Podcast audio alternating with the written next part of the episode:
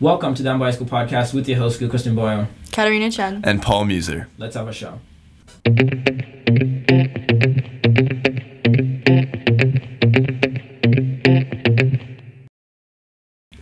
All right, today we're going to be talking about how high schoolers use the college admission system in the high school education system in order to give themselves an advantage in the system. Yeah, so basically, I mean, I think a lot of high schoolers treat like high school like an equation when they're trying to get into a good school, and they think like that they have to do exactly this and like follow all these steps, and that's how they're going to get into the best school. And there's a good reason for that because if you look online, you're mm-hmm. going to be seeing a lot of articles on how to get into college, how to get into your dream school, mm-hmm. what Harvard wants, everything mm-hmm. like that.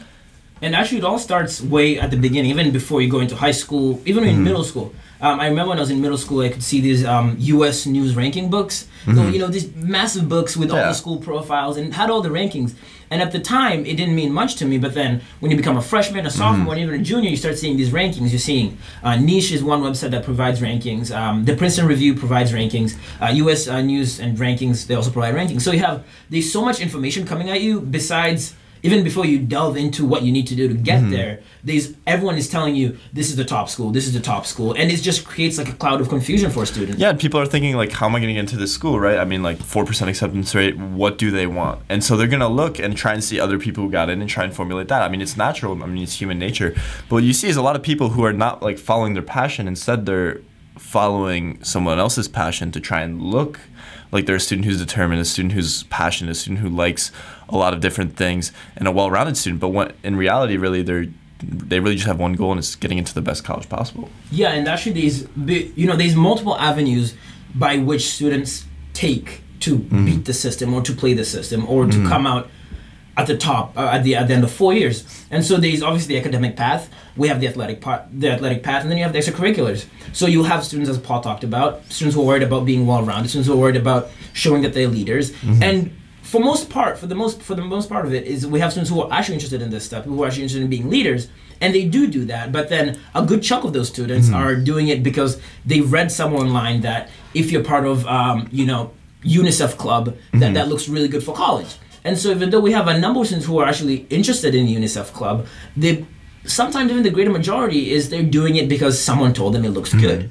And then if you go academics, you know, you have, you know, if you take an AP, mm-hmm. that looks really good. If you take mm-hmm. an easy honors class, that's really good because, you know, it, so there's all these things that you do. And, you know, you talk athletics, people will tell you, you have to do a varsity sport, you have to do a varsity mm-hmm. sport, you have to do two, three varsity sports. And so it seems even before coming to high school and even before experiencing your first quarter of high school, mm-hmm. there's already a list or a path that you can take to end up at your dream school.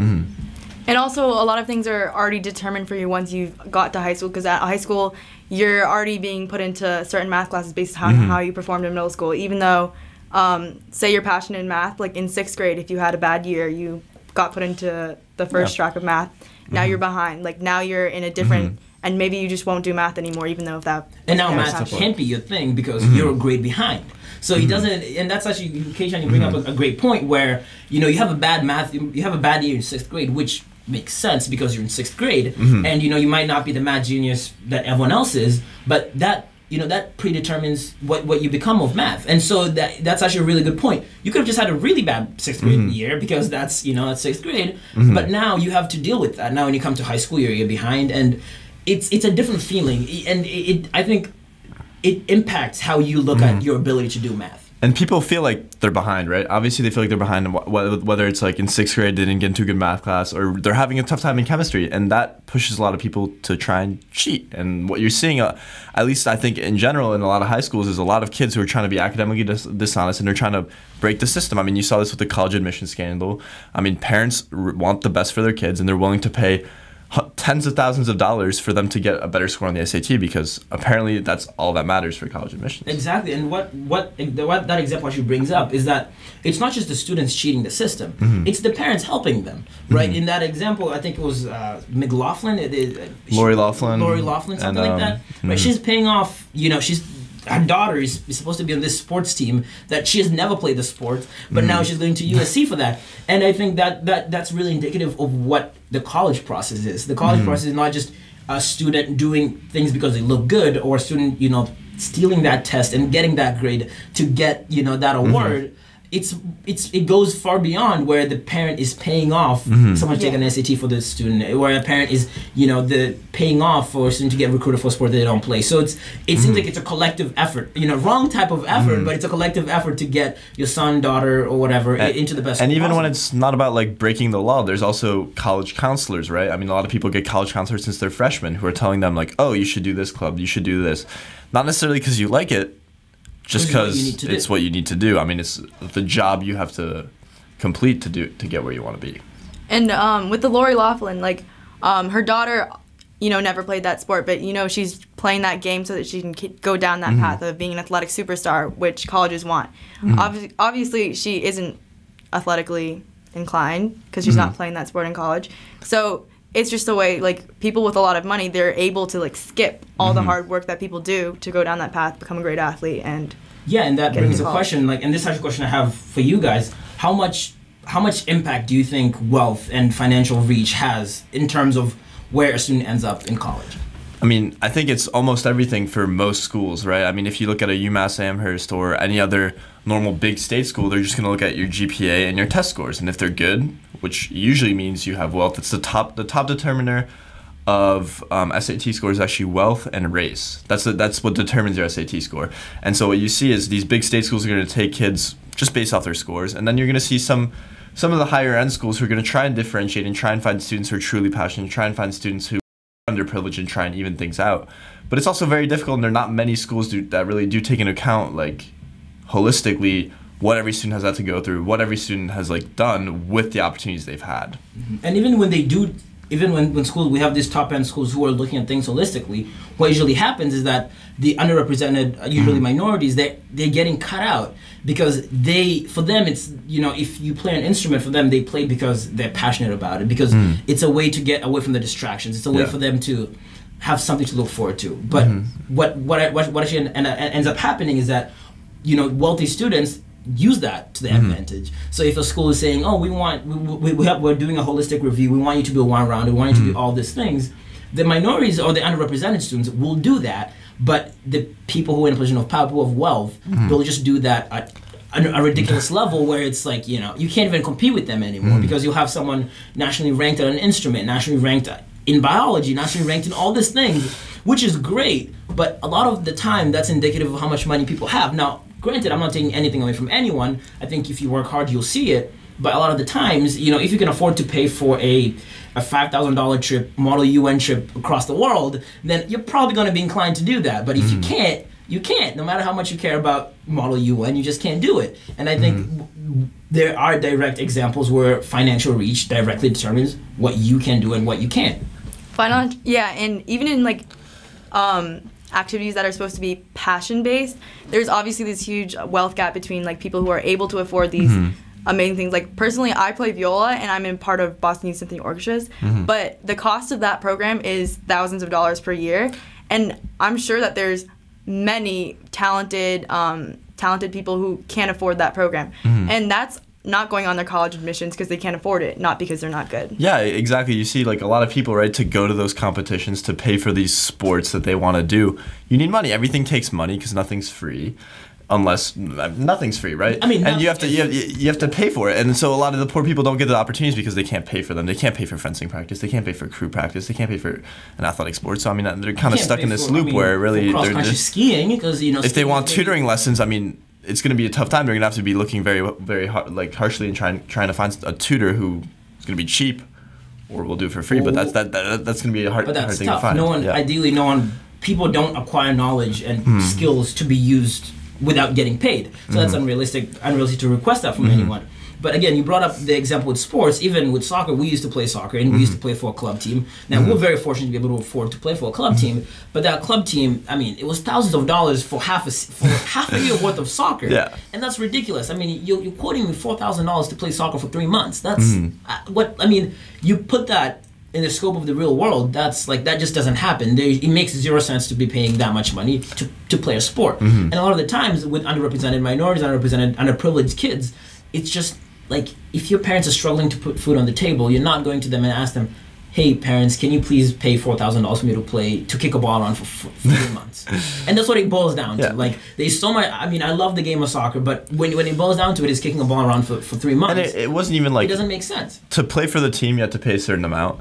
You had to pay even more to get the uniform, to The get the jersey, to get the bag, to Oh, pay for to tournaments. the practice. oh yeah. And you know they away games, and you think about that. Some parents can afford to you know miss Mm-hmm. work to drop off their kids to soccer, but for the majority of people in America, that's just not the case. There's no way you Mm-hmm. can miss. You know, if you, if you're a nurse, you cannot miss your shift to drop off your soccer your son at soccer while you're paying four thousand dollars for your son to be a soccer. And we're not even mentioning like the difference in school level based off where you live, right? If you can afford a private school, obviously that's going to be a much better education. But even like a public school, it, every public school is not made equal, and some public schools I'd even say are made much worse than others, right? I mean, we're lucky enough to live in Belmont where the schooling system's very good, but I, even if you go a few towns over, you can get you go into one some, town over, and it's completely It's completely different. different. The atmosphere Yeah. is very Yeah. different. You go over to Arlington, and the the amount of like wealth and the amount of focus on school Mm-hmm. is so high, and you see all these kids getting to Ivy leagues. It's because people born in Lexington are inherently smarter. Mhm. Probably not. It's not. It's, it's a matter of being in, a, being in a place where your town drives you in one Mm-hmm. direction, and there's a, there's this, I guess, not respect for education because ideally Mm-hmm. I think everyone has respect for education. Is there's this idea where like if you want education and you want to get the best, we can make that happen. We can Mm-hmm. make that as a collective, as a town, and Belmont does a great job of doing. That's something I have to commend Belmont for. Mm-hmm. They have all these programs where if you're struggling in school, if you're coming from a place where you know money is not you know of you don't have a lot ex- excess money, Mm-hmm. they make it so that you can be successful. But even with that, I think there's so many examples where it's like, you know, we're having the students not take these classes because they cannot afford to take the classes because they have to take care of their families and because they mm-hmm. have to get jobs because they have to do this. They can't play mm-hmm. sports because they have to do this. And it's just so much that I think, in fact, the majority of American students have to face mm-hmm. that it just puts them out of the running. Like, you know, it, it just, it, it does. You know, you might not, if you, it doesn't matter how interested you are in podcasting, if Yeah. you can't, you know, If you don't have access to a great media center, if you don't, exactly if you don't mm-hmm. have access to you know state of the art studio you can't do that mm-hmm. right it's just it's, it's the way it is I mean, some people are born just with less opportunities, and I mean, so some schools will try and even it out, but it's it's obviously difficult, and it's very hard to see. Is this is this person a better applicant than this person? Because this person had way more to deal with, mm-hmm. although this person's application is far better, right? and actually what i think happens is that that gap between what you can do and what you can't really gets closed down all mm-hmm. throughout middle school and then comes high school and then it gets it, it, it starts move, it starts mm. expanding. What happens is that in high schools when you can take the honors classes and you can take the aps and you can take mm. the extension courses and that's when you start separating. That's when you hmm. start seeing where even if you have you take one student who's doing fine, fi- whose family's doing fine financially and the other one who's underprivileged in, in eighth grade they'll be very similar because they, they, there isn't a divide. But you come to high school it's like you know here if you if you have money you can take all the sports you want. You can do all the instruments you want. You can do all these clubs you want. But if you don't you really can't. And then the hmm. divide just grows. And by the time you're senior year right about now when you're looking at colleges it's like you're not even in the question because mm-hmm. even if you have the good grades you don't have the clubs or you don't have the sports or you don't have mm-hmm. you know you don't have all this stuff where it's like it, it feels like sometimes like the system is meant is set up so that some only a f- only a select few are successful and the rest mm-hmm. are not. Yeah, and that's true not even just in clubs and in sports and stuff like that, but in academics as well. Because to take an A- AP exam, it's ninety eight dollars or something in our school, and it's um, and to take the SAT, it's thirty dollars. So to take the SAT multiple times to get a better score, people who are struggling with money aren't going to do that because they're worried about money. yeah, and they'll not take about the it SAT. maybe once, or even like if really they're struggling with money, they won't take They the won't SAT. take. They'll try and go maybe to a test optional school, but most of the time they may not even go to college, right? Because I mean, college comes with a price tag as well. I mean, it does. there's And- costs associated with everything. you know and it's it college and the, the college's price tag you might that might be you know a hard pill to swallow but you might be inclined to accept that. Mm. But the price of an sat exam that's like mm. that's hard to accept. That's such a small obstacle. It shouldn't even be a thing. But that's mm. something that holds people back. As you brought up the ap's the ap exams like you know if you want a crash course if you want the achiever all these books that supplement your performance in an ap class and subsequently your in an ap exam mm-hmm. you can't afford those because you know they're hundred and something dollars. So it's like like are you really set up to be successful? Like you know it mm-hmm. doesn't matter how intelligent you are it doesn't matter how hardworking you are if you can't access the resources if you can't even afford to take the class Like Mm-hmm. how how how set up for success are you? But I mean, there are resources available in their defense that like you just have to be aware, and like students who really don't have those opportunities, they have to be aware. I mean, if you look at Khan Academy, which is now so, like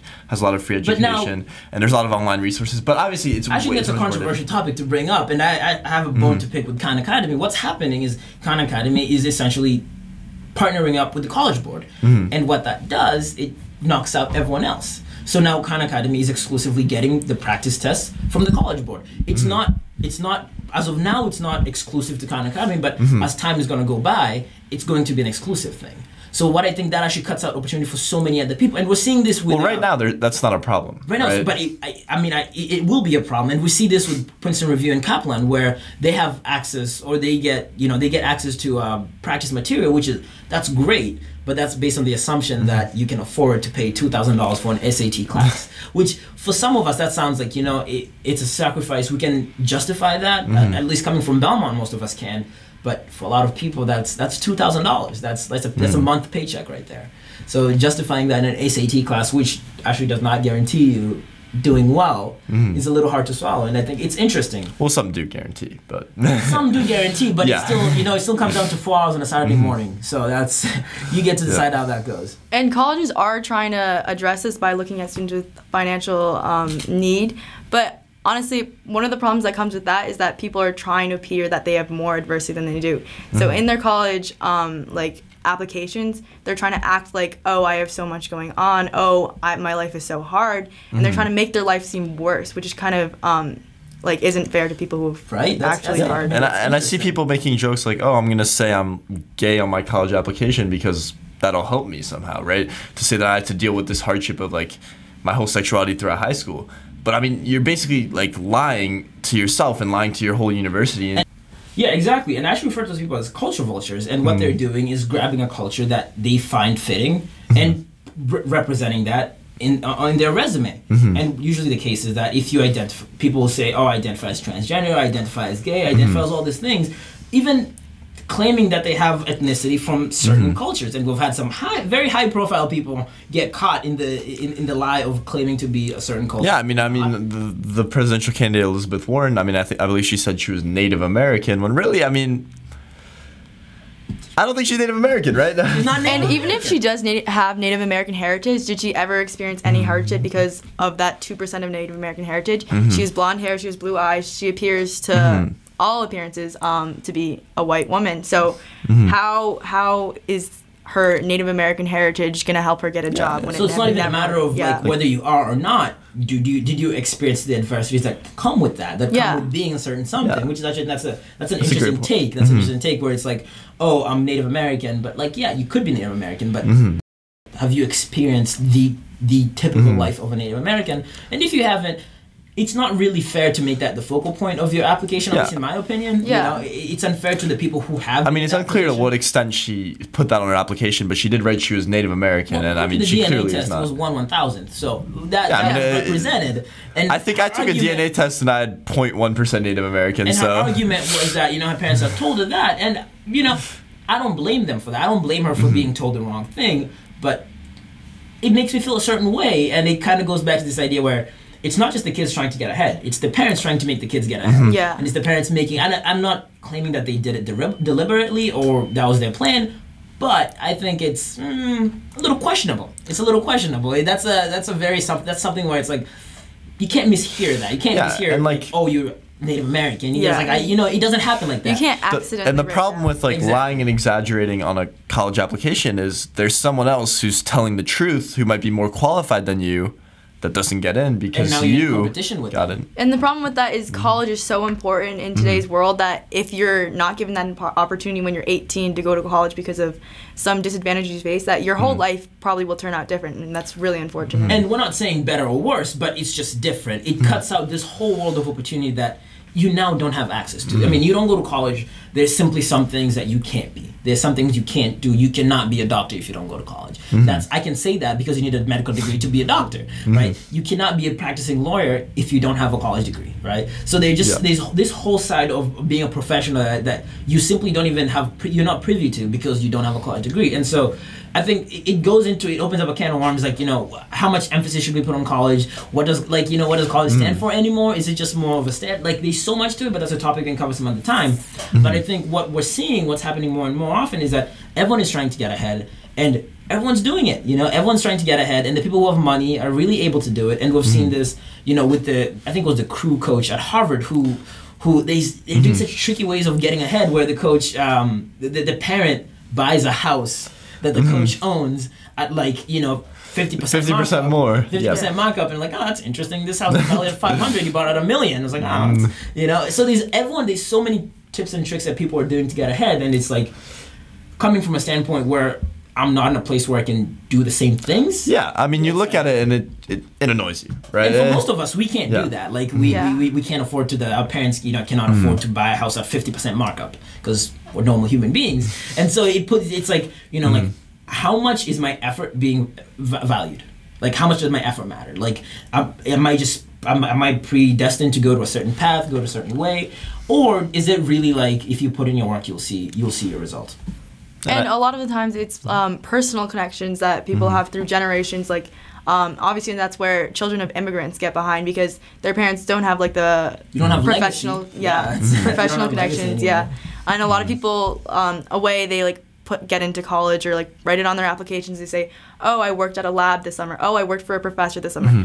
how did you get that position oftentimes it's a parent knowing someone Yeah, It's a family. It's a lot of that works at a connections, lab. and I mean, And I mean, I'm- I, I, I, again, we can't knock people for doing that, but the reality of the matter is, like I feel like in their people don't in their position, They don't have those in their position, it's very possible I would be doing the same.